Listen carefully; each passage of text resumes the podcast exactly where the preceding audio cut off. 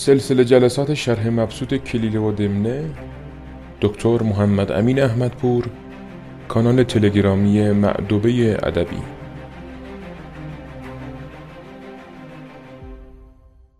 به نام خدا با سلام روز روز بیست و دوم شهریور ماه و جلسه دیگری از تاب شریف کلیله و دمنه رو انشاءالله خواهیم خواند.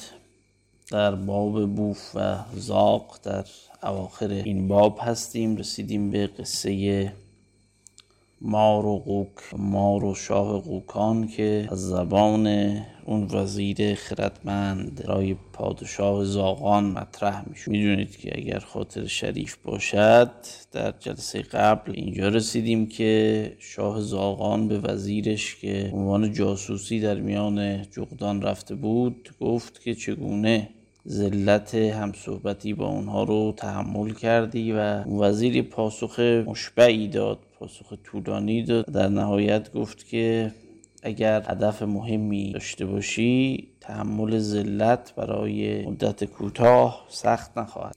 بعد برای شاهد مثال خواست که قصه ای رو نقل کنه که به همینجا رسیدیم. گفت آوردند که پیری در ماری اثر کرد و ضعف شامل به دو راه یافت چنان که از شکار باز ماند و در کار خیش متحیر گشت که نبی قوت زندگانی صورت میبست و نبی قوت شکار کردن ممکن می‌شد. یکی پیری در ماری اثر کرد. یه مار پیر شد و پیرم که بشی قوای بدنی عادتا رو به تحلیل میره دیگه.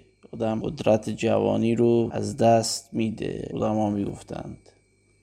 آفتاب دم غروب خورشید سلات زور نمیشه. آدمی هم که به قول نظامی نشاط عمر باشد تا به سی سال چو چل آمد فرو ریزد پروبال ما اون جمله شعر نظامی هم نگیم. بالاخره آدم دیگه از یه سنی بالاتر بره. تا امروز مثلا میگن هفتاد سالگی مثلا سال محسوب میشه دیگه پیر محسوب میشه و این نیروی بدنی طبعا رو به ضعف میره و این مار بیچاره هم همین بلا به سرش اومده پیر شده و ضعف شامل به دور راه یافت. یعنی یک ضعف همه اعضای بدنش ضعیف شد.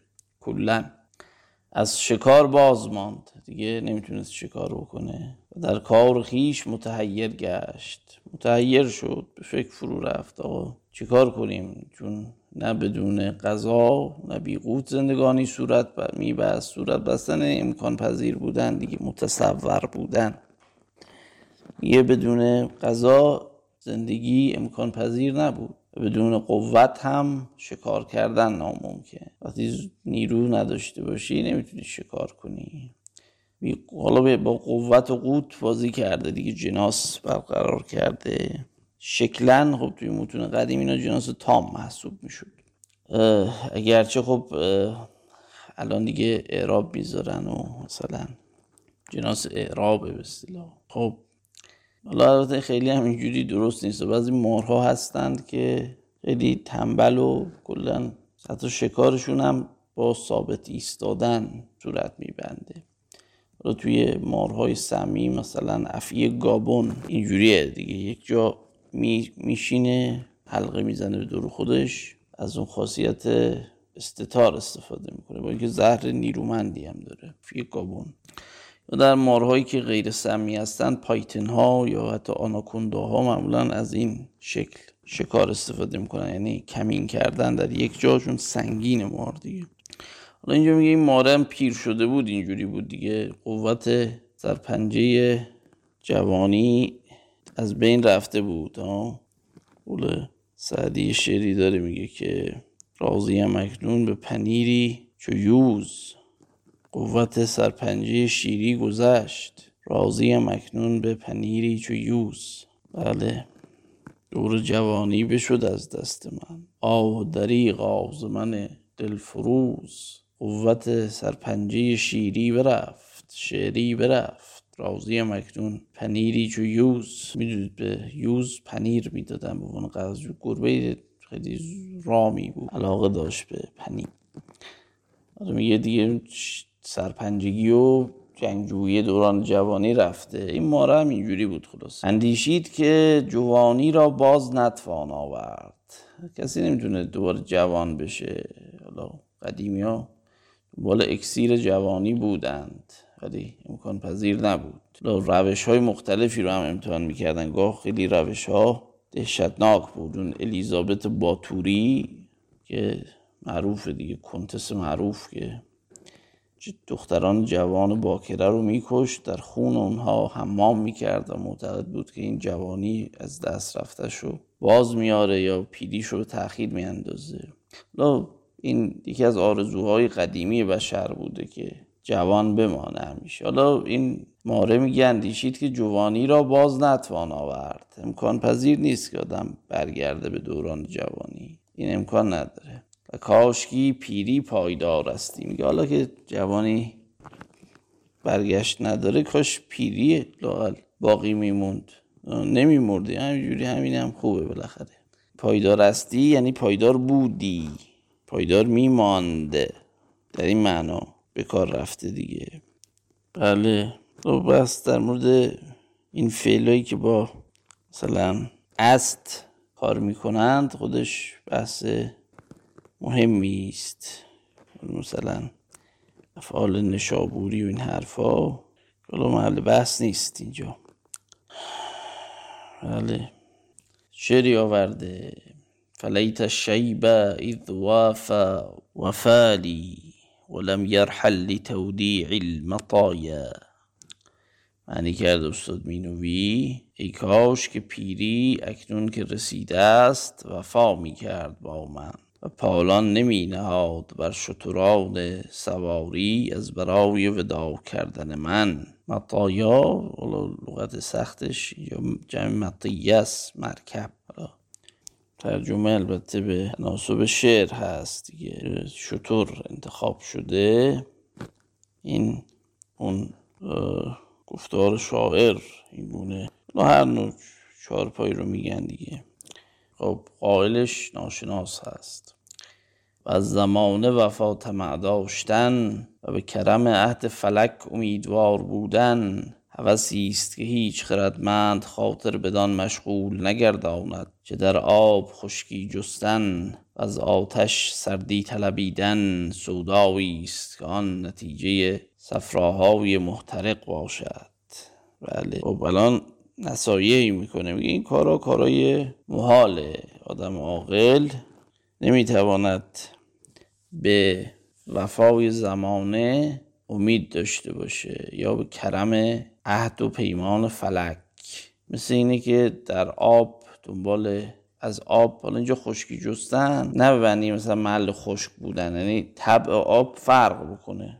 آب که طبعش مثلا سرد و تره شما دنبال خشک بودن باشی. یا در مورد تبایی قبلا توضیح دادم که قدما معتقد به چهار عنصر اصلی بودند به تقلید از یونانی ها که مثلا این چهار عنصر اصلی که خاک و باد و آب و آتش بود و یکی از فصول ربط داشت و این تبایعی رو در بدن هم میآفرید که دم و صفرا و سودا و بلغم باشد. حالا گرم و تر و گرم و خشک و سرد و تر و سرد و خشک و این حرفا هم قبلا به تفصیل توضیح دادم. اینجا منظور اینه وقتی میگه در آب خشکی جستن یعنی مخالف تب آب دنبالش بریم. یا از آتش سردی طلبیدن. آتش خب تبش معلومه دیگه. سوزاننده است. حالا ما دنبال طبع برعکسش بریم. فلک هم تبش چیه؟ تبش بیوفاییه. نمی‌تواند خلاف اون طبع در کار و فلک اگر وفایی بودی نوبت به تو خود نیامدی. از دیگران بقول خیام. حالا اگه نگن این مال خیام نیست و منصوب به اوست حالا من خیلی این ملاکارم قبول ندارم که مثلا ملاک های الان برای تشخیص روایی مطرح می‌کنند که حالا محل بحثش نیست. مثل مثلا چار. قافیه بودن اگه باشه مثلا مربوط به قرون اولیه است یا در یک مستر اومده اینا خیلی علمی نیست این حرف اما بر روی مقصود اینه یعنی طبع فلک طبع بیوفاست سودایی است نتیجه صفراهای محترق باشد. حالا اینجا با این تبایی هم بازی کرده دیگه سردی و خشکی و آب و آتش و سودا و صفرا. حالا از هر کدوم یه تیکر آورده دیگه. حالا سودا و اینا رو هم قبلا دیگه چون توضیح دادم تکرارش بیهوده است. مثلا اگر کسی سودا یا خلط سیاهش زیاد می‌شد که حالا اصل یونانی هم داره ملانکولیا مالاخولیا مالیخولیا مثلا سودایی می‌شد یعنی دیوانه می‌شد اسکیزوفرنیا می‌شد به قول امروزی ها حالا خب این تمیز اینکه سودا در نزد قدما چه بوده هم البته دشواره اما از اون زمانی که روانشناسی علمی اومده بالاخره مرزبندی کردن دیگه که این انواع, انواع اقسام مثلا بیماری روانی چیه و از اون زمانی که اون کتاب معروف تشریح مالی خولیا یا آناتومی مالی خولیا که رابرت برتن نوشته و هم حالا ارزش ادبی دارم ارزش لحاظ تاریخ روانشناسی مهمه. و اینا رو گاهی قاطی می‌کردن که مانیا چی بوده مثلا هیستوری چی بوده و امروز می‌توان گفت که مثلا تویش اسکیزوفرنیا اگرچه علتش مشخص نیست او رو هم حاصل تغییراتی عمدتا در بجز اون مسائل ژنتیکی یا محیطی یا ویژگی که در افراد شیزوفرن وجود داره اینا رو ازش بگذاریم قسمتیش مربوط به تغییرات آنزیمی هم هست. حالا خودما تعبیر ازش به سودا می‌کنن. خب این هم نباید ماله بکشیم دیگه. اینا معتقد به وجود خلطایی در بدن انسان بودن که امروز بطلان اون ثابت شده. اما خب به شکل وقتی می‌گفتن کسی سوداییه سوداویه منظور اینه که اختلالات روانی داره. این اختلال روانی تعریف هایی که در کتب قدم آمده شبیه به مثلا دلوژن یا دلیریوم هایی است که در اختلالات روانی ما می‌بینیم مثلا در اسکیزوفرنیا این رو می‌بینیم. حالات عصبی انگزایتی و چیزایی از این قبیل. حالا ملبس نیست و صفرا هم خب طرف رو خشمگین می‌کرد دیگه صفرا برآمدن گفتن این مناسب فصل تابستانه و صفراوی گفتن کسی مزاج صفراوی باشه یعنی خیلی اون مزاج و عصبی و رنج و این هاست حالا سعی می‌کردن با یه غذاهایی که معتقد بودن همه عناصر طبیعت هم ترکیب یافته از این چهار عنصر هست اینها رو بشکنند. همین روز تو زبان پدر بزرگ مادر بزرگ هم هست. میگن سردی کردی گرمی کردی. حالا صفرای محترق محترق یعنی سوزاننده دیگه. حرقه معنی سوختنه در ریشه فعلی عربی سوزاند.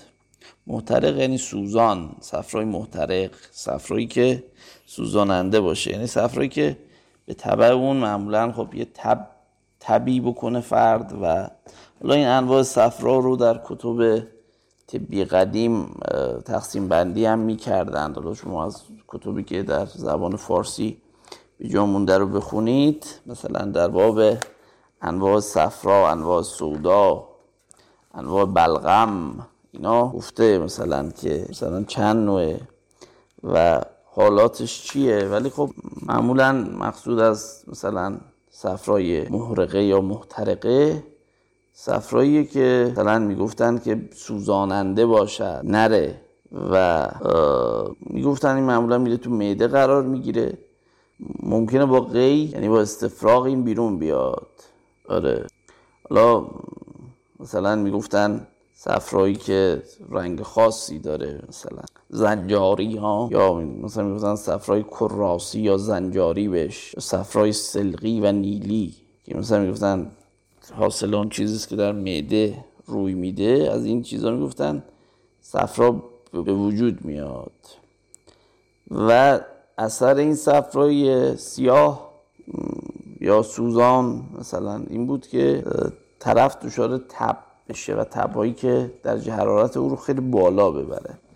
منظورشون اینه مثلا صفرای محترقه یا محرقه. منظورشون اینه. حالا بعضی ها مثلا معتقد بودن مثلا این در هدایت المتعلمینه فتپ هست که اگر طرفونش بمانه بگنده یا بپوسه این تبدیل به صفرای محرقه میشه. تولید تبهای شدید می‌کنه. برشک مقصود این هست. تفصیل دقیق این رو که مراد قدما از انواع صفرا چی بود که البته خب اینا هم تعریف های شبه علمی یا ذهنی است. یه چیزای بافندگیه بیشتر. یعنی پای و اساس علمی نداره که باش بخواد کسی رو مثلا درمان کنند یا تفسیر درستی ارائه بدند. اما خب مقصود اینجا این هست. یعنی اینجور افکاری اینجور بلاهایی رو معمولا به سر افراد میاره خیلی هم نباید بهش توجه کرد. بله. و مکلف الایامی ضد اتباعها.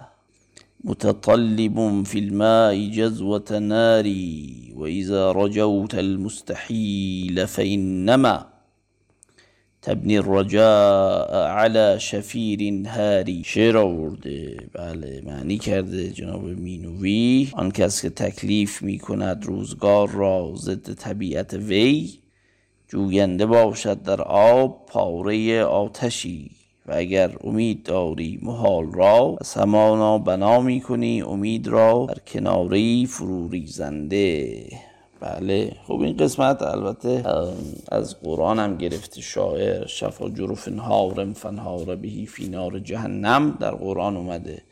مثل خانه که در اون ایمان سست مثلا کفار و منافقین ظاهری که دارند مانند خانه است که در کناره یک کناره لغزان مثل سیل هست که می‌زنی کناره رو میشوره. یک خاکی شما می‌بینید. این خیلی لغزانه. هر آن ممکنه بریزه. حالا امروز مثلا میگن فرونشست زمین بهش. یا دیدید به خصوص مثلا تو جنگل های بارانی توی برزیل و اینا جنگل رو قطع کردن. مثلا می‌بینید خونه رو می‌بره. زمین شروع می‌کنه به حرکت کردن. زلزله نیست. ولی خب این حرکت زمین به دلیل تخریب خاک یا قطع درختان معمولا رخ میده. بله. این مقصودش این هست.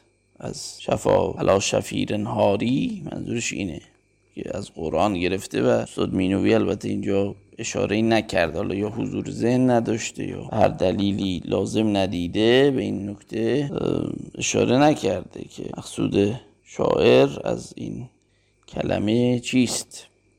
بله. و مکلف الایام ضد طباعها. خب شعر از ابوالحسن تهامی است. شعر معروف. خب شعر شعر معروفی هم هست. چون شعر رو تهامی برای مرگ پسرش در رساوی پسرش گفته خب شعر قرن پنجمه تهامی. و مطلع قصیده هم مطلع زیبایی داره. لا بد نیست یکی دو بیتی از این قصیده رو هم براتون بخونم که با این شعرم آشنا بشید. تهامی چه گفته؟ رسای عربی چگونه است؟ حکم المنیتی فی البریتی جاری. ما هذه دنیا بدار قراری. خب این مطلع قصیده چیز خیلی خاص و شگرفی نداره. اون حکمتی است که همه می‌دانیم. حکم مرگ در انسانها جاری است. حکم المنیتی فی البریتی جاری. ما از دنیا بیداری قراری. اینم باز از قرآن گرفته. انما حاضر دنیا یا قوم ان حاضر دنیا متاون نماز دنیا متاون و الاخرت و یه دار القرار در سوری قافره این دنیا محل قرار نیست. دار به معنی خانه به معنی محلم هست مثلا میگن. دار کنده خانهایی که از آن یک نفر یا یک قومه اونم بهش میگن دار. قرآن هم به این معنی اومده. فاسبحوا فی دارهم جاسمین. منظور خونه نیست. منظور محله های مثلا این شهره. فقط پس دار این دو تا معنی هم داره دیگه هم به معنی خانه هم به معنی محله خانه محله که مال یه نفر باشه مثلا. خب این مطلع قصیدی که عرض شد خیلی سخن خاصی نداره دیگه. بله حکم المنیتی فی البریتی جاری ما زی دنیا بدار قراری. طبیعت على کدر و انت تریدها صفا من الاقضاء والاکتار جهان روی تیرگی بنا شده و تو از اون طلب پاکی می‌کنی در میان خس و خاشاک و کدورت ها دنبال این چیزا هستی. و مکلف الایام ضد طباعها. این دو بیت اینجاست. بله. متطلب فی الماء جزوة ناری میگونی که از دنیا از روزگار خلاف تبش به طلبه که تبش دگرگون کردن و پیر کردن و این حرف هست. مثل کسیه که از آب بخواد در آب دنبال شعله آتش بگرده. جزوت ناری. این هم باز تعبیر جزو قرآنیه. و اذا رجوت المستحیل فإنما تبنی الرجاء على شفیر هاری خب اینم معنی کردیم دیگه. میگه اگر چیز دنبال چیز محال هستی داری در کناره لغزنده بنا می‌کنی خانه بنا می‌کنی مثلا. و فاوز کس مطلب بر سخن نمیشنوی هرزه در پی سیمرغ و کیمیا می باش. سنایی گفته. هرزه در پی سیمرغ و کیمیا می باش. یا طالب سیمرغ و کیمیا می باش. فالعیش نوم والمنیت یقظتون میگه زندگی خوابه. تعبیر خواب رو کردن ناس و نیام و نظامات تبهو. فالعیش نوم والمنیت یقظه مرگ مثل بیدار والمرعو بینهما خیال ساری. آدم بین این مرگ و زندگی خیالی جریان پیدا کرد. و خب بالا دیگه قصید خیلی طولانیه. دیگه نمی‌خوام بقیهش رو بخونم. چند بیتی ازش خوندیم من باب این که با این قصیده آشنا بشید و یادتون نره که این شعر رو ابوالحسن تهامی گفته و باب رسای بچه خود. فرزند خود پسر خود این رو سروده بله. می‌دیدم یکی از این حضرات که شرح می‌کرد اصلا عربی رو نمی‌خوند. گفت این برای خودش گفت. مرد حسابی این نویسنده اگر این رو لازم نمی‌دانست که نمی آورد اصلا ارزش ادبی اون کتاب به این مسائل هست که ما اصلا حق سانسور نداریم. به این دلیل که من مثلا خوشم نمیاد بلد نیستم. یک کلمه نقطه رو ما حق نداریم سانسور کنیم. دست بردن در آثار دیگران هست. اگر می‌خوایم شرح بدیم چیزی رو باید واو به واو و نقطه به نقطه جلو بریم. بالا به خصوص تو آثار ادبی که اصلا ارزششون بیشتر وابسته به همین هنرمندی هایی است که در آوردن اشعار مناسب آورده. بله. گذشته را باز نتوان آورد. تدبیر مستقبل از مهمات است میگه ماره گفت که گذشته که قابل جبران نیست دیگه رفته قابل برگشت نیست اما تدبیر مستقبل آینده به فکر آینده بودن خوبه. بازنشستگی ها این ماره هم فکر بازنشستگی بوده. و وضع جوانی اندک تجربتی است که در بقیت عمر قوام معیشت بدان حاصل آوید میگه اون در به جای جوانی بهایی که پرداخت می‌کنی برای از بین رفتن جوانیتون تجربه ایه که به دست میاری و استواری بقیه زندگی از این تجربه خواهد بود. و مرا فضول از سر بیرون میباید کرد. ما هم خلاصه دنبال کارهای اضافی زیاد گویی و اینها نباید باشیم. فضول معنی زیادی دیگه هر چیزی که از اون حدش بگذرم. سعدی گفته چو کاری بی فضول من براویت اگر در وی سخن گویم نشاید. یا چو کاری بی فضولم بی فضول من براید بدون دخالت کردن بدون اضافه بودن. فضلم از همین میگن. فلانی اهل فضله یعنی چیزای اضافه داره دیگه. چیزایی که فقط به درد سر سفره و مهمانی می‌خوره. دیالوگی است از اون فیلم دوباره خداحافظ که آنتونی پرکینز بازی کرده. این اطلاعاتی که ما داریم فقط به درد سفره غذا و پارتیان و به شکل میگن اهل فضل بودن. چیزهایی بگی که تمتعی ما که من از فضل در جهان بردم همان جفای پدر بود و سیلی استاد و مرا فضول از سر بیرون میباید کرد و بنای کار بر قاعده کمازاری نهاد. میگه؟ خلاصه سر پیرینم توبه کرده دیگه. میگه بنای کار رو باید بر آزار نرساندن به نهیم و از مزلتی که در راه افتد روی نتافت. اگر خلاصه بیچارگی بدبختی در این کار پدید بیاد نباید خلاصه دوری کرد و بگیم کسر شنه و یا رنج بکشیم. مار حکیمی هم هست. بله. اگر مزلتی هم بیفته یک ذلت و خار خاری هم باشه بالاخره اب نداره. که احوال دنیا میان سرا و ذرا مشترک است. حالا این تعبیر از قرآنی دیگه. چند, چند جای قرآن این آمده که مثلا اون حوادث و بدبختی هایی که پیش میاد بهش میگن ذرا. هر چیزی که طرف صاحبش رو بدبخت کنه مقابل سرا چیزی که سرور بیاورد و خوشحال بشه صاحب کار. گاهی بعصا هم آمده حالا مثلا گفتن ذرا ضرر نفسی است بعصا ضرر جسمی حالا اینا خیلی مهم نیست. بشک میگه احوال دنیا اینجوریه. گاهی خوبه گاهی بده. میان سرا و ذرا مشترک است. نی پای همیشه در رکابت باشد. بد نیز چون نیک در حسابت باشد.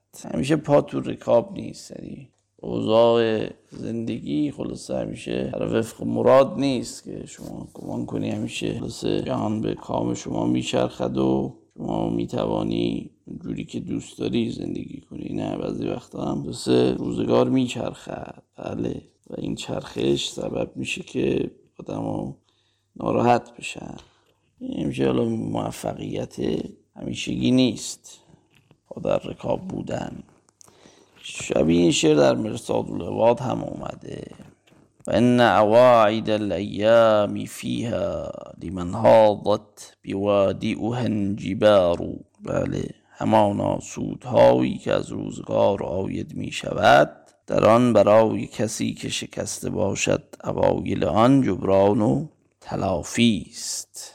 سودهایی که دست میاد آعده آعد آعدی شنیدین؟ یعنی درآمد مثلا سود. آره. یه اینا برای کسی که درست اهلش باشه یه تلافی است. اونی که در هم کوبیده شده براش یه تلافی است بلایی که به سرش اومده به شکل. شاید بتواند بهتر بزید بله. بله و ان اواعد الایام فیها لمن هاضت بوادیها انجبار والا این ممکنه یواری ها هم بوده باشه بله انجبار از جبر دیگه شکست بستن. حاضت یعنی شکستن استخوان. سود مینوی هم اینجوری معنی کردن. بله. وانگاه بر کران چشمه ای رفت که در او قوکان بسیار بودند. و ملک کامگار و متا داشتند. خیشتن اون اندوهناکی ساخته بر طرفی بیفکند. میگه رسید به یه آبگیری چشمهی برکی قورباغه زیاد توش بود. یه پادشاهی هم داشتن که شاد و خوش و خرم و ازش هم اطاعت می‌کردن. این خودشون مثل آدم غمگین افسرده ای کنار یه جایی ایستا یه گوشه اندا او کی پرسید که تو را غمناک می‌بینم؟ گفت چت غمناکی؟ گفت کیست به غم خوردن از من سزاوارتر که مادت حیات من از شکار قوک بود؟ امروز ابتلایی افتاده است. که آن بر من حرام گشته گشته است و بدان جایگاه رسیده که اگر یکی از ایشان را که اگر یکی را از ایشان بگیرم نگاه نتوانم داشت. میگه از من کی سزاوارتر به غم خوردن؟ غذای من مادت قوت من غذای اصلی ما قورباغه است. اما بلایی به سرمون اومده که یکی از این قورباغه رو بگیرم نمی‌تونم نگرش دارم. آن قوک برفت و ملک خیش را بدین خبر بشارت داد. میگه اون قورباغه رفت به پادشاه خبر رو داد بشارت که این ماره نمی‌تونه قورباغه بخوره. ملک از مار پرسید که به چه سبب این بلا بر تو نازل گشت؟ گفت قصد قوکی کردم. و او از پیش من بگریخت و خیشتن در خانه زاهدی افکند. یه دنبال قورباغه رفتیم این فرار کرد رفت توی خونه یه زاهدی. من بر اثر او در آمدم دنبالش کردم. خانه تاریک بود و پسر زاهد حاضر. خانه تاریک بود و پسر زاهدم تو خونه بود. آسیب من به انگشت او رسید. پنداشتم قوک است. هم در آن گرمی دندانی بدون مودم و بر جای سرد شد. ما حالا این اشتباه دیگه. حالا مار که با چشم نگاه اونا قصه است دیگه. یه اشتباهی فکر کردیم که این قورباغه است. برخورد کردیم بهش. دندونی بهش زدیم. نیشی ازش زدیم. بر جای سرد شد. همین لحظه مرد. پسر زاهد رو کشته اشتباهی. زاهد از سوز فرزند در عقب من میدوید. و لعنت می کرد و می گفت از پروردگار خیش می خواهم تا تو را زلیل گرداند و مرکب ملک قوکان شوی. میگه این دنبال ما؟ نفرینش این بود خدا زلیلت کنه بشی مرکب شاه قوکان سوارت بشه البته قوک نتوانی خورد مگر که ملک ایشان بر تو صدقه کنه میگه قوک هم نمی‌تونی بخوری حد مگه اینکه شاه اینا به تو ببخشه؟ قوکی قورباغه‌ای. خلاصه صدقه بده, بده نظری. و اکنون به ضرورت اینجا آمدم تا ملک بر من نشیند و من به حکم ازلی و تقدیر آسمانی راضی گردم. یه این اومدیم اینجا خلاصه که شاه قورباغه بشینه رو ما و هم خلاصه به تقدیر آسمانی راضی هستیم. دیگه یعنی پیش بینی که کرده نفرین کرده دیگه نفرینش هم گیراست این زاهد. نه توی متن عربی هم که ما گهگاهی سری می‌زنیم که خلاصه از اون متن هم شما غافل نشید و ذکری هم از متن عربی بشه. باز همین کلمات هست. پیدا کنم ببینم داستان کجاست. بله. و فی البیت ابن للناسک فاصبت اصبعه فظننت انها الضفدع فلدغته فمات. فخرجت هاربا فتبعني الناسك في أثري ودعوا علي ولعنني وقال كما قتلت ابني البريء یعنی همونجوری که بچه بیگونه منو کشتی ظلمن و تعدیا ظلم و تعدی کردی از روی ظلم و تعدی ادعو علیک آره ان تزل و تصیر مرکبا لملک الضفادع. فلا تستطيع أخذها ولا أكل شيء منها إلا ما يتصدق به عليك ملكها. فرغب فرغب ملك الضفادع في ركوب الاسود این شاه قورباغه میل کرد سوار پشت این اسود بشه. اسود خب صوبان رو میگن. اجده مار بزرگ مار سیاه بزرگ.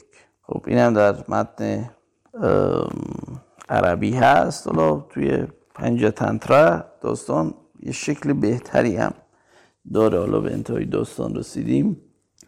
این رو عرض می‌کنم برای شما. تا اونجا اسم هم دارن دیگه. اون محلی که این اتفاق میفته کوه واروناست. اسم ماره این ماره پیر هست. منداویشیا. منداویشیا. منداویشیا اسم ماره است. اسم خلوصه شاه وزق یا شاه قوکان جالاپاداست. این هم دونستن شاید بد نباشه. جالاپادا. بله. خب ماره این گونه اینها رو فریب میدار خب بریم را ادامه متن. خب میگه که ملک قوکان را این باب موافق افتاد و خود را در آن شرفی و منقبتی و عزی و معجزی صورت کرد. میگه این شاه قوکان هم خوشش اومد. خلاصه احساس خیلی منم بودن کرد. یه منقبت و بزرگی و معجزه ماست که این مار اینجوری شده دیگه. بر وی می نشست و بدان مباهات می نمود سوار ماره شده بود و خیلی هم افتخار می کرد چون یک چندی بگذشت مار گفت زندگانی ملک دراز باد. مرا قوتی و تومه ای باید که بدان زنده مانم و این خدمت به سر برم. گفت که غذایی باید به ما بدی خلاصه. این خدمت رو بتونیم انجام بدیم. گفت بلی از آن چاره نیست. و هر روز ادرار دو قوک موظف گشت. ادرار اینجا قبلا هم داشتیم دیگه. از اون مقرری است چیزی که برسه همیشه. خود ادرار به معنی بول هم از همین ریشه است. چیزی پیاپی میاد دیگه. یه هر روز مقرری بهش دوتا قورباغه اجازه می‌داد که بخوره. میخوردی و بران میگذرانید و به حکم آن که در آن تواضع و منفعتی میشناخت آن را مزلت نشمرد. در لباس آر پیش طبع نیاورد. یه اینم خلاصه چون منفعتی داشت این رو خیلی ننگ نمیشناخت که نوکری قورباغه رو بکنه. شاه سوارش حالا توی پنج تنتر داستان یک سیر منطقی تری داره.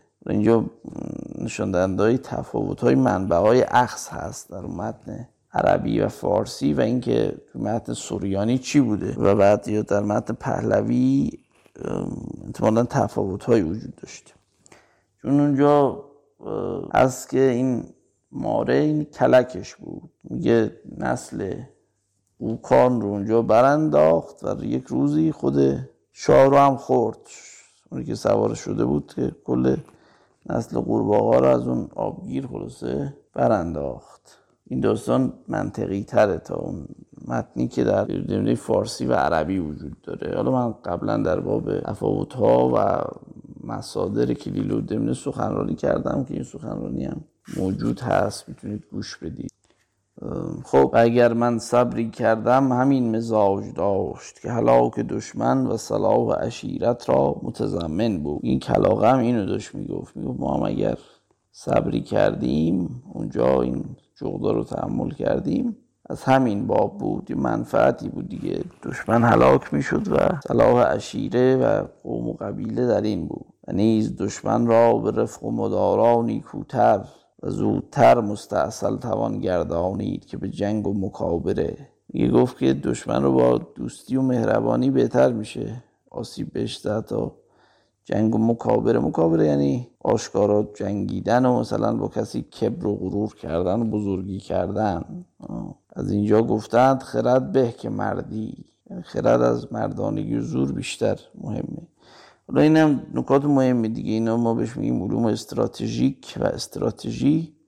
خیلی مهمه. یعنی شما ممکنه توان نظامی یا نیروی زیادی داشته باشی ولی اگه یک استراتژی درست نداشته باشی این رو هدر میدی. جنگ های زیادی که در طول تاریخ صورت گرفته گواه همین مدعاست. و افراد بزرگی که استراتژیست های تاریخ محسوب میشن از سانتزو بگیرید تا کلاوزویتس و که اون کتاب خیلی معروفش رو هم هست دیگه اون هنر جنگ سان تزو کتاب کوچیکی هم هست که درسای استراتژیک رو استراتژی رو به ما میآموزه. حالا اون کلاوزویتس هم خب کارل فون کلاوزویتس اونم خب معروفه. از استراتژیست های پروس بود و در جنگ های مدرن کسانی مانند از همه بزرگتر وان مانستاین آلمانی که واقعا استاد استراتژی در میدان نبرد بود. حالا جنگاش رو می‌دونید دیگه در خارکوف که امروز هم محل جنگ یون روسا و اوکراینی هاست چه نبردی انجام داده با روس ها و اینکه سه به یک کمتر بودن آلمانی ها ولی شوروی ها رو در هم میکوبه. اون کارهایی که گودریان انجام داده دیگر استراتژیست معروف آلمانی در جنگ دوم جهانی دور زدن جنگل آردن و اینها. خب اینها یا رومل در شمال آفریقا همینطور. این بی معنیه که همیشه زور کار ساز نیست. خیلی وقتا تکنیکه که مهم مدیریت امکانات اهمیت داره برای شما. داستانی هم این سانتزو داره داستان معروفی است که از نقلش منصرف میشم که در باب یکی از استراتژی های مهم اوست که چگونه دشمن رو از بین می‌بره. خرد به که مردی که یک کس اگرچه توانا و دلر باشد و در روی مسافی رود ده تن را یا قایت آن بیست را بیش نتواند زد. خب یالا هرکی هم هرچی هم قوی باشی خلاصه در 20 نفر رو بیشتر حریف نیستی. این در روی مسافی رود مد چیزی که آقای مینوی خوانده. شاید روی مساف هم بشود خوند. تکلفی البته داره یعنی جنگ رو در روی مثلا.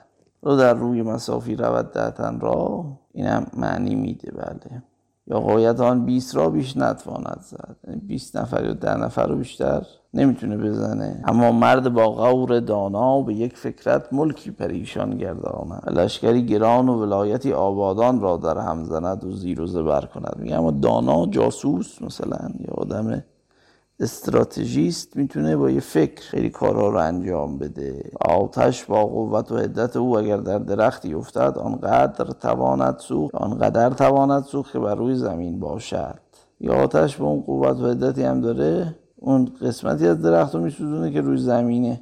یه بره بالاتر این اکسیژن هم کم میشه و دیگه خیلی توان نداره. و آب با لطف و نرمی خیش هر درخت را که از آن بزرگتر نباشد از بیخ براندازد. که بیش قرار نگیرد. میگه آب با اینکه خیلی نرمه اگه قدرت بگیره سیل بشه مثلا تسونامی بشه هر درختی که تصورش رو بکنید ریشه کن می‌کنه. اینو واقعا دیدیم امروز دیگه به برکت این فیلم هایی که میاد. یعنی فقط به تندی نیست آتش تنده ولی گاهی همه درخت رو نمی‌تونه بسوزونه. ولی آب با این نرمی اگر قدرت کافی پیدا کنه هر چیزی رو از سر راهش بر میداره بله این مثال ها ببینید چقدر زیبا زده شده در این کتاب عظیم کلیل و دمنه که من خیلی تاکید دارم بر خواندن. کتاب همش درسای زندگی و سیاست و من اداره کشور رو همین رو تو هیئت دولت تصویب کنن روزی یه صفحه یه استاد ادبیات بیارن یا استاد علوم سیاسی بیارن. کلیل دمنه براشون بخونه. باور بفرمایید نتیجهش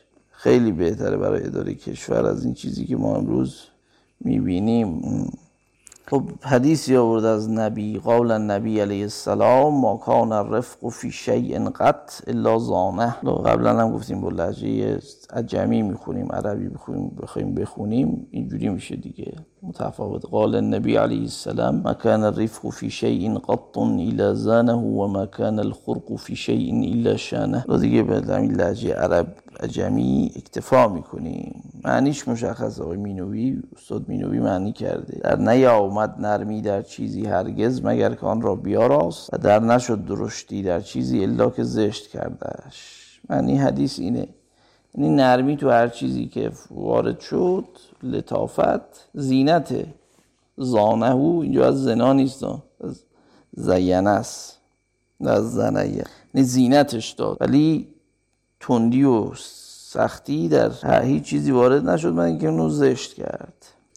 این حدیث هم جز حدیث صحیح محسوب میشه. حالا لغل در تراس اهل تسنن خب آیشه و هنس خادم پیامبرم این رو نقل کردن به اشکال گوناگون. معروف میگن آیشه سوار شطوری می‌خواست بشه؟ نمی‌تونه سوار شه سختش بود ازش بالا بره زور می‌زد. پیامبر رو دید گفت که اینو خوند براش. یعنی آروم سعی کن سوار بشی.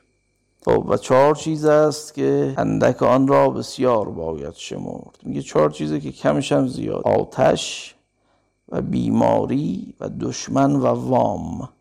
این چهار تا چیز کمش هم زیاده. مهره بعد وقتت کنه. آتش. اینجا شاید منظور از آتش جهنم بوده. نه آتش ظاهری. و البته خب وجه ظاهری هم دارین که خب آتش کنترلش هم قدیم سخت بوده. بیماری کمش هم واقعا زیاد انسان رو قدر سلامتی رو وقتی می‌دونه که بیمار بشه. دشمن و وام. دشمن و وام هم کمشون زیاده. و این کار به اصالت رای و فر دولت و سعادت ذات ملک نظام گرفت. این کار این پیروزی که دست داد به خاطر خلاصه فر دولت و سعادت پادشاه بود. بخت باشی یار بود خلاصه. برد تیغت نایبات شکوه. داد رایت به حادثات سکون. بله واژگان رو هم قبلا داشتیم شاید نیازی به تکرارش نباشه. نایبه به معنی بلا و مثلا مصیبت و حادثه ای که نازل بشه سختی به معنی قدرت تو طوریست که حتی حوادث رو هم می‌توانی تغییر بدی عوضشون کنی. شکوهشون قدرتشون رو شکوهشون رو مثلا بگیری. این معروف بود دیگه توی مدایی قدیم. از این استفاده می‌کردن از این کلمات و مثلا از دروغ بزرگتر می‌شد بالاخره اون شاخه هم بیشتر خوشت میومد مبشر از ابوالفرج رونی است. شعر معروفی که مورد علاقه انوری هم بوده و دیوانش رو داشته و دوست داشته. خب تا همینجا فکر می‌کنم کفایت می‌کنه. انشاءالله ادامه این متن رو در جلسه دیگر خواهیم خواند و این باب رو هم می‌کشیم که به پایان برسانیم که باب بوم و زاغان هم به پایان برسد انشاءالله.